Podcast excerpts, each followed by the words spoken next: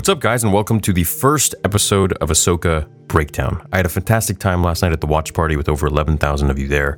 It was really great to get back to the original roots of the channel with the watch parties. So, a lot happened in this premiere. There were two episodes, obviously, but in this first one, let's cover episode one, and then the next part of this video will cover episode two. So, the episode starts off with a red scroll as we get caught up with the timeline. So, this is several years after Return of the Jedi. This is a few years after the end of Darth Vader and the Emperor. The Empire has fallen, and the New Republic has risen, while agents of the darkness are at work to break the peace. A plot is underway to find Grand Admiral Thrawn and bring him out of exile. The rumors of his return are instilling hope and vengeance in the hearts of remaining Imperials in the galaxy. Hoping to start a new war, former Jedi Knight, and this is where I saw a lot of people in the chat were kind of confused when it said former Jedi Knight. The reason for this, I believe, is because Ahsoka Tano left the Jedi Order, so she doesn't see herself as a Jedi anymore. I am no Jedi. And at the time of her departure, she was the rank of a Padawan, but clearly now she's definitely the rank of Jedi Knight, so Dave calls it former. Morgan Elsbeth, who we saw in The Mandalorian Season 2, revealed a map that leads to Thrawn, which is important to the plot. Elsbeth has been captured by Ahsoka and taken in by the New Republic for trial. As the crawl rolls away, a massive New Republic ship flies into the scene, much like how A New Hope started with the Tantive 4 escaping from the Superstar Destroyer. As we meet the New Republic crew inside, they are being approached by a ship who claim to be Jedi. The captain lets them on board as he scoffs, which to me was kind of ridiculous because it's like, why have this very dangerous prisoner on board who these mysterious people are clearly asking to see? And they say that they're Jedi, which are pretty dangerous themselves, so he just invites them on board. They give them an old Jedi clearance code, and it reminded me of Return of the Jedi, where Han tells the Admiral an old code as Vader asks if they have a code, and he's told, It's an old code, sir but it checks out, which of course Admiral Piet met his demise. As the ship lands and the ramp lowers, Baylan Skoll and Shin Hati both enter the scene, reminding me very much of the prequels with Qui-Gon Jinn and Obi-Wan Kenobi on the Trade Federation ship. The captain can't believe Jedi are all the way out here, and he doesn't believe them to be who they say they are. He mocks them and calls them Imperial trash. Baylan was very calm and ready to get Elsbeth on a more peaceful route. However, the captain threatened to arrest them after insulting them. To me, this shows that Baylan and his apprentice are not as evil as pure Sith would be, because they just walk in and kill them all without any hesitation. He gave them a chance meaning he has reasoning and maybe some good in him, which makes sense since he used to be a Jedi. In an interview with the late Ray Stevenson, may he rest in peace, he mentioned that Baylan Skoll is a very serious man. He's someone who isn't looking for blood directly, but if you stand in his way, then he is going to clear the path. When Baylan orders his apprentice with a simple glance to ignite her orange lightsaber and take them all out, the captain draws his blaster. As Baylan controls his hand with the Force, I found this very interesting. If you listen carefully, you can hear the same Force sound that Darth Vader has when he Force chokes someone, precisely at the moment where Baylan with his open palm, forcing the captain to drop his blaster. I feel like this was him using the same technique of the Force to constrict the captain's wrist muscles and tendons, forcing him to drop the weapon. Just a little observation I made. He admits that they aren't Jedi and thrusts his orange blade through the captain's chest, so we know for sure that these guys aren't Jedi, definitely. Baylan moves to Elsbeth's cell having his own hallway scene as he fires blaster bolts at the New Republic troops using the Force. This was a really quick scene, you might have missed it, but they're shooting blasters at him and then they get shot back with blasters themselves. Elsbeth's door is opened with the Force. Clearly, he is very powerful in the Force, to which he also uses his abilities to uncuff her to freedom. She informs him Ahsoka put her in there, and we switch scenes to where Ahsoka is at massive world building scene here as she walks on the planet Arcana. This is a stronghold built by the Night Sisters of Dathomir. Now, the Night Sisters were magic wielding beings who were very powerful and very dangerous witches that could rival even the most powerful Force users like Palpatine. Mother Talzin was amongst the most powerful of her time. She also gave Maul his cybernetic legs after becoming a spider, and she ended up fighting Palpatine, Grievous, and Dooku both in the Clone Wars and in the comics. Ahsoka uses her sabers to twirl down into the tomb. This reminded me of Anakin and Obi-Wan doing this in Revenge of the Sith aboard the Invisible Hand ship as they escaped Grievous. Now, this whole place that she drops into looks something straight out of Jedi Fallen Order, the video game. It almost looks like the Night Sisters had ties to the ancient Zeffo, which we still don't know all that much about. She sees inscriptions on the wall and statues engraved holding a gold orb. She leans into one of the three pillars to meditate and hear the echoes, making me wonder if she has some sort of psychometry like Cal Kestis or Quinlan Vos. But To be honest, I just think that she's trying to hear the echoes of the Force to unlock this thing and get the orb map. She twists and turns the pillars in various degrees until they retract into the stone floor as a fourth one from the center of the room rises.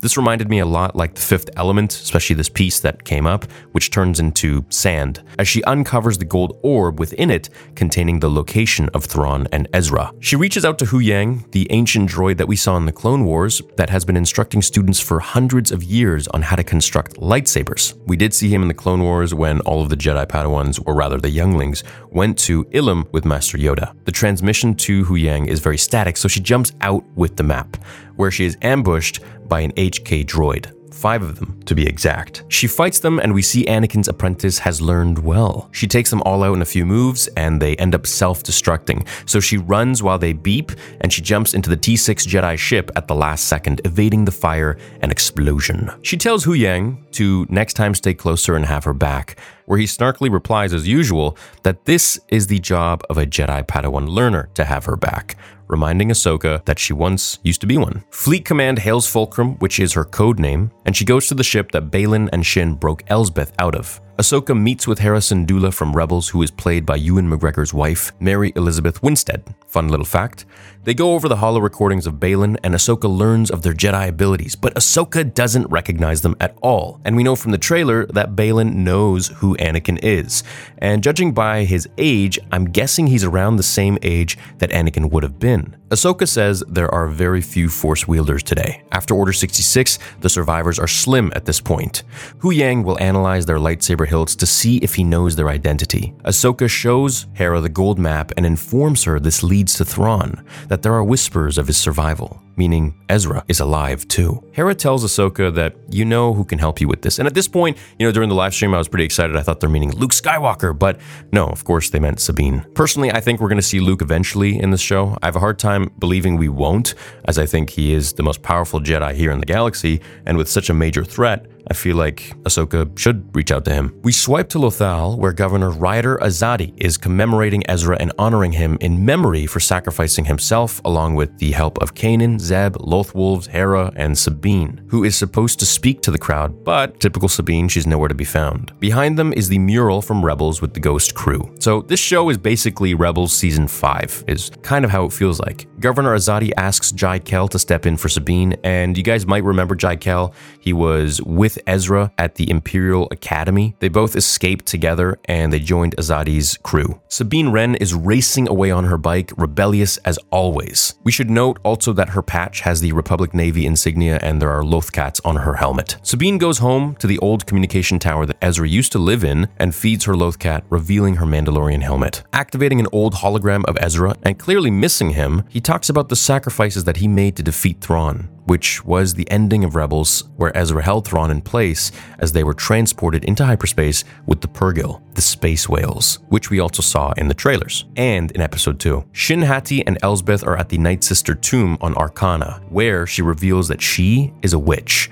Our theories were true. Elsbeth indeed is a survivor of the Night Sisters. This is a very big deal because Night Sisters are pretty much extinct. They're even more rare than Jedi in this time. Palpatine had them pretty much all wiped out except for a few, like Merrin in Jedi Survivor, and of course now, Elsbeth. And I think maybe this is why Elsbeth didn't use her magic against Ahsoka because she wanted to remain anonymous. Baylan confirms that Ahsoka has the map, and Elsbeth sends Shin to Lothal to kill Sabine, Ahsoka's apprentice, they say. This is a means to draw her out. Sabine hears Ezra's voice in her dreams, and in the background, we see a cool few things here a scout trooper helmet, as well as a zombie looking stormtrooper helmet, which reminded me of the novels Red Harvest and Death Troopers, which are about a virus called the Blackwing virus that basically turns you into a zombie. It was a lab study gone wrong, originally intended to make dead flesh come alive again. Anyways, Ahsoka and Sabine meet. She brings her up to speed about the map, hoping that her artistic mind can decipher the orb and open it. If you're new to Rebels, Sabine is very artsy, if you couldn't tell by the color of her hair, or colors. They argue about Ahsoka not being there for Sabine, and Ahsoka says being a Jedi isn't easy,